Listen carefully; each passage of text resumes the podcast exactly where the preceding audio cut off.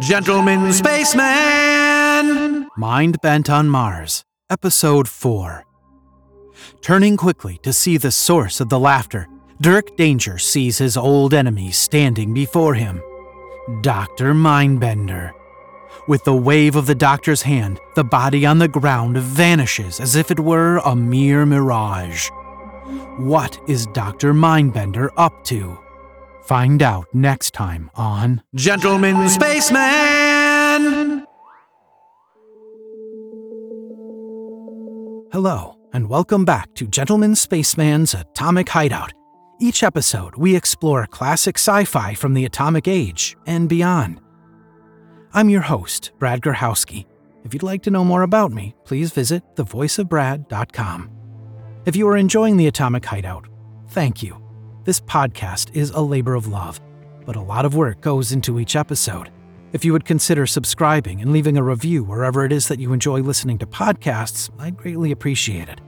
It may take you just a moment, but it will help new listeners find their way to the hideout. Today, we will hear Ask a Foolish Question by Robert Sheckley. It originally appeared in science fiction stories in 1953. Let's find out what happens when we ask a foolish question. Ask a Foolish Question, written by Robert Sheckley. Answerer was built to last as long as was necessary, which was quite long, as some races judge time, and not long at all, according to others. But to Answerer, it was just long enough. As to size, Answerer was large to some and small to others. He could be viewed as complex, although some believed that he was really very simple. Answerer knew that he was as he should be. Above and beyond all else, he was the Answerer. He knew. Of the race that built him, the less said the better.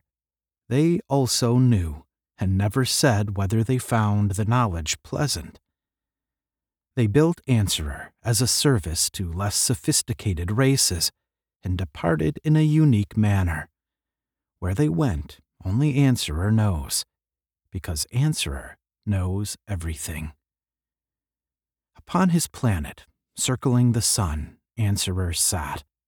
Duration continued, long as some judge duration, short as others judge it, but as it should be to Answerer.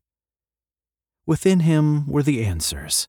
He knew the nature of things, and why things are as they are, and what they are, and what it all means.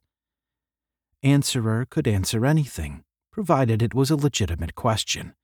And he wanted to. He was eager to. How else should an answerer be? What else should an answerer do? So he waited for creatures to come and ask. How do you feel, sir? Moran asked, floating gently over the old man. Mm, better, Lingman said, trying to smile. No weight was a vast relief. Even though Moran had expanded an enormous amount of fuel, getting into space under minimum acceleration, Lingman's feeble heart hadn't liked it. Lingman's heart had balked and sulked, pounded angrily against the brittle rib case, hesitated, and sped up. It seemed for a time as though Lingman's heart was going to stop out of sheer pique. But no weight was a vast relief, and the feeble heart was going again. Moran had no such problems. His strong body was built for strain and stress. He wouldn't experience them on this trip, not if he expected old Lingman to live. Ha! I'm going to live, Lingman muttered in answer to the unspoken question long enough to find out. Moran touched the controls and the ship slipped into subspace like an eel into oil. We'll find out, Moran murmured. He helped the old man unstrap himself. We're going to find the answerer. Lingman nodded at his young partner. They had been reassuring themselves for years. Originally, it had been Lingman's project, then Moran, graduating from Caltech, had joined him. Together, they had traced the rumors across the solar system. the legends of an ancient humanoid race who had known the answer to all things and who had built Answerer and departed. Think of it, Moran said. The answer to everything. A physicist, Moran had many questions to ask Answerer. The expanding universe, the binding force of atomic nuclei, novae and supernovae, planetary formations, redshift, relativity, and a thousand others. Yes, Lingman said. He pulled himself to the vision plate and looked out on the bleak prairie of the illusory subspace. He was a biologist and an old man. He had two questions What is life? What is death? After a particularly long period of hunting purple, Lek and his friends gathered to talk. Purple always ran thin in the neighborhood of multiple cluster stars. Why, no one knew, so talk was definitely in order. Do you know, Lek said, I think I'll hunt up this answerer. Lek spoke the Algrot language now, the language of imminent decision. Why? Ilm asked him in the vest tongue of light banter. Why do you want to know things? Isn't the job of gathering purple enough for you? No, said Lek, still speaking the language of imminent decision. It's not. The great job of Lek and his kind was the gathering of purple. They found purple embedded in many parts of the fabric of space, minute quantities of it. Slowly, they were building a huge mound of it. What the mound was for, no one knew. I suppose you'll ask him what purple is, Ilm asked, pushing a star out of his way and lying down. I will, Lek said. We have continued in ignorance too long. We must know the true nature of purple and its meaning in the scheme of things. We must know why it governs our lives. For this speech, Lek switched to Ilgret, the language of incipient knowledge. Ilm and the others didn't try to argue, even in the tongue of arguments. They knew that the knowledge was important.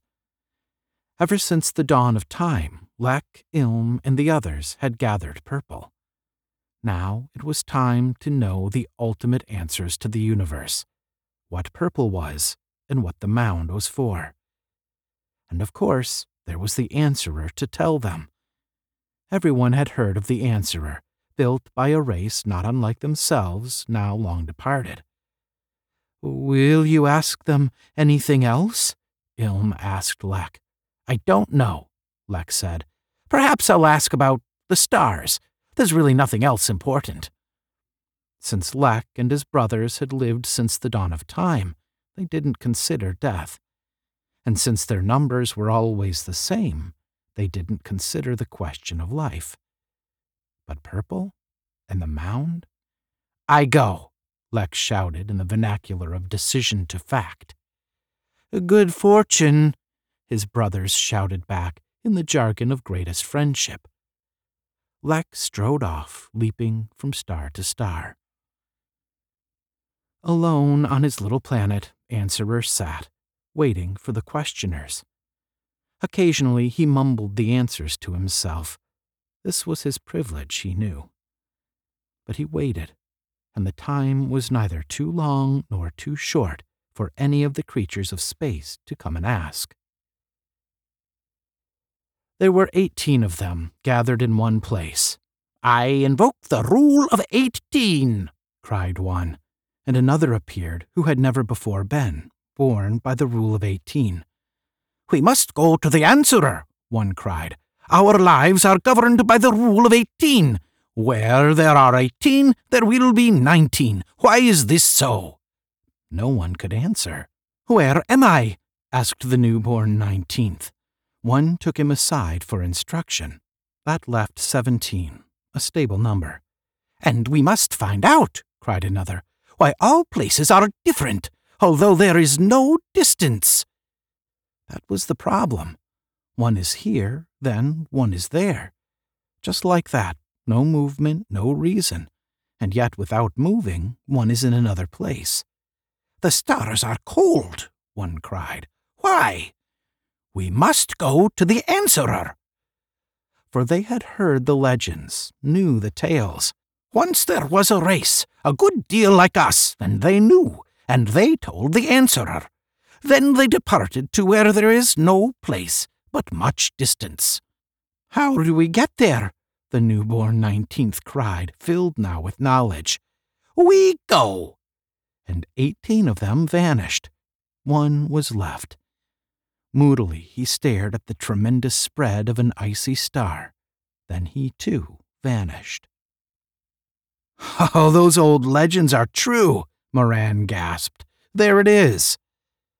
They had come out of subspace at the place the legends told of, and before them was a star unlike any other star. Moran invented a classification for it, but it didn't matter. There was no other like it. Swinging around the star was a planet, and this too was unlike any other planet.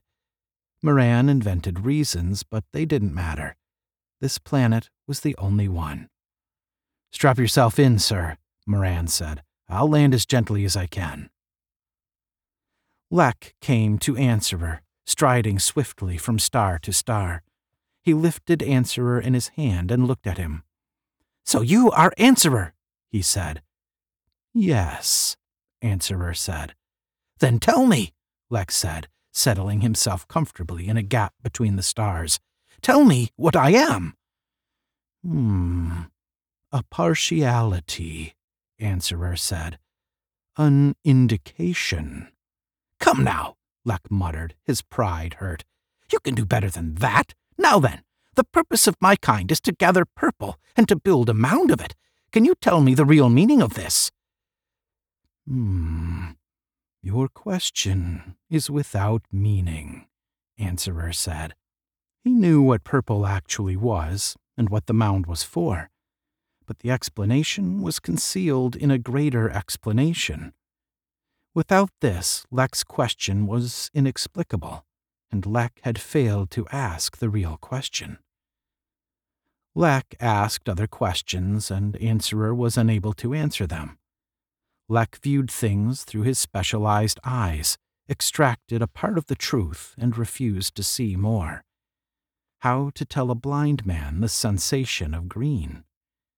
Answerer didn't try. He wasn't supposed to. Finally, Lek emitted a scornful laugh. One of his little stepping stones flared at the sound, then faded back to its usual intensity. Lek departed, striding swiftly across the stars. Answerer knew, but he had to be asked the proper questions first. He pondered this limitation gazing at the stars, which were neither large nor small, but exactly the right size. The proper questions. The race which built Answerer should have taken that into account, Answerer thought. They should have made some allowance for semantic nonsense, allowed him to attempt an unraveling. Answerer contented himself with muttering the answers to himself. Eighteen creatures came to Answerer, neither walking nor flying, but simply appearing. Shivering in the cold glare of the stars, they gazed up at the massiveness of Answerer. If there is no distance, one asked, then how can things be in other places?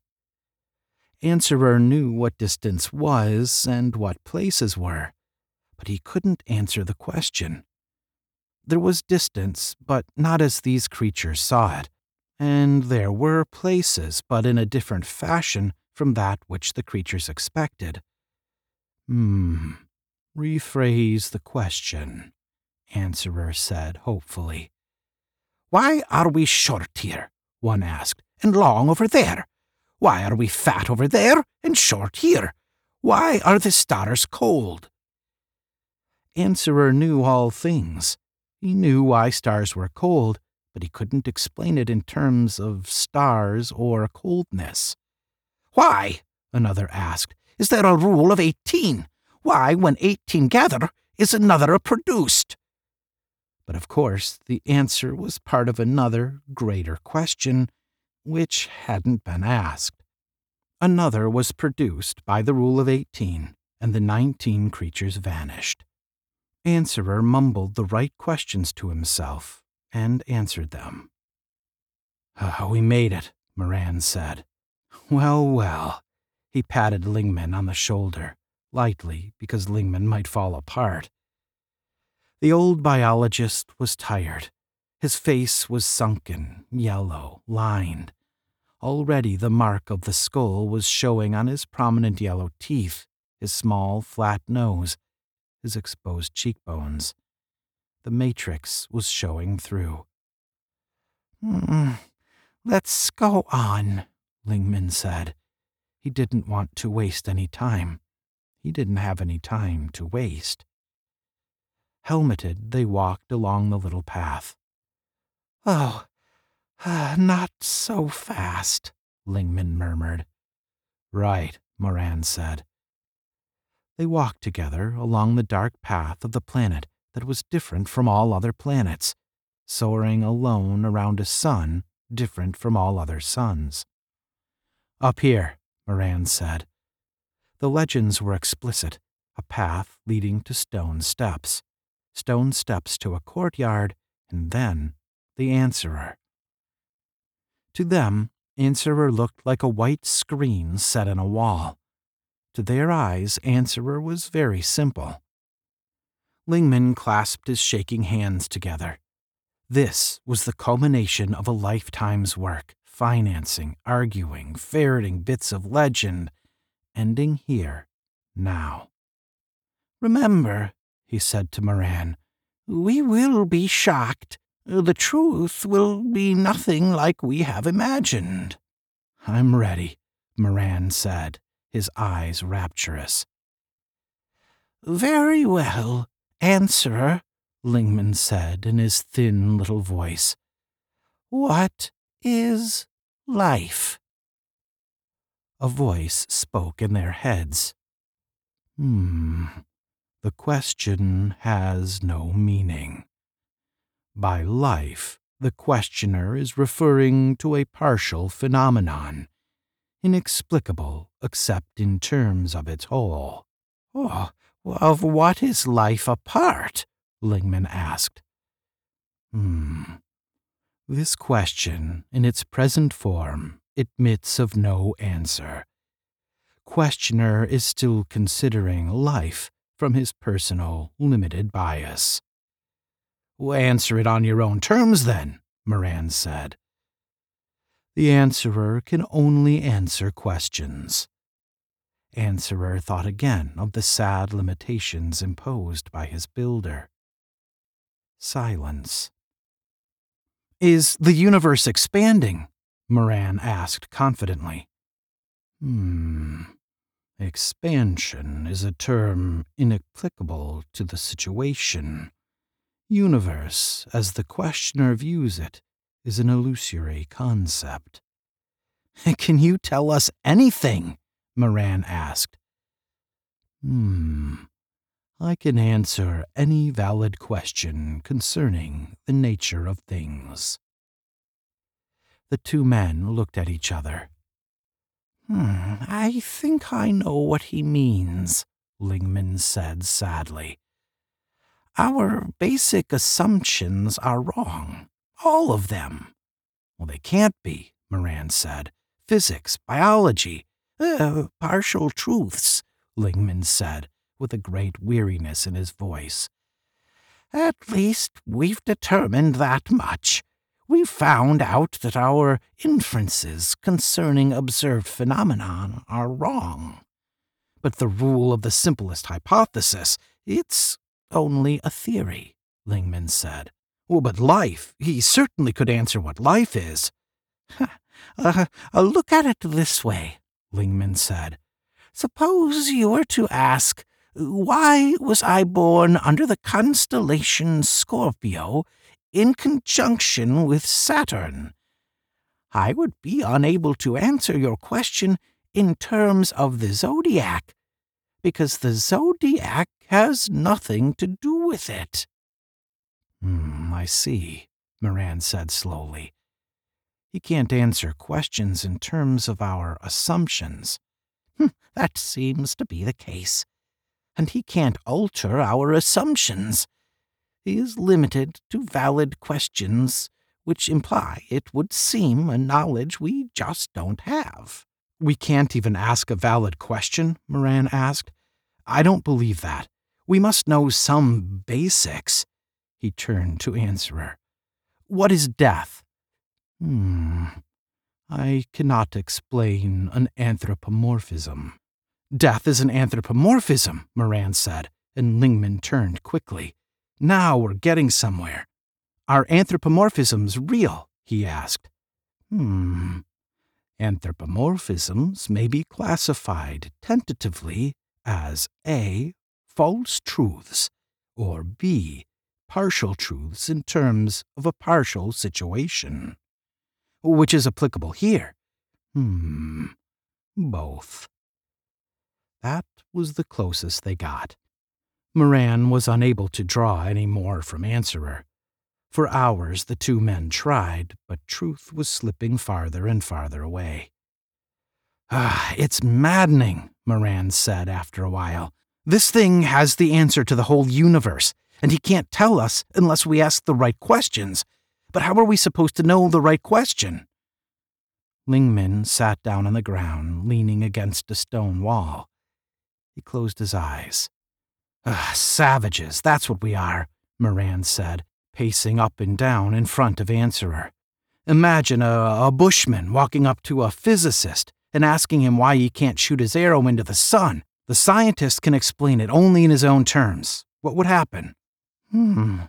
The scientist wouldn't even attempt it, Lingman said in a dim voice. he would know the limitations of the questioner. That's fine, Moran said angrily. How do you explain the Earth's rotation to a bushman? Or better, how do you explain relativity to him, maintaining scientific rigor in your explanation at all times, of course? Lingman, eyes closed, didn't answer. Ah, we're bushmen. But the gap is much greater here. Worm and Superman, perhaps. The worm desires to know the nature of dirt and why there's so much of it. Ah, oh well. Shall we go, sir? Moran asked. Lingman's eyes remained closed. His taloned fingers were clenched, his cheeks sunk further in. The skull was emerging. Sir? Sir? And Answerer knew that that was not the answer. Alone on his planet, which is neither large nor small, but exactly the right size, Answerer waits. He cannot help the people who come to him, for even Answerer has restrictions. He can answer only valid questions. Universe, life, death, purple, 18, partial truths, half truths, little bits of the great question. But Answerer alone mumbles the questions to himself, the true questions which no one can understand. How could they understand the true answers? The questions will never be asked. An answerer remembers something his builders knew and forgot. In order to ask a question, you must already know most of the answer.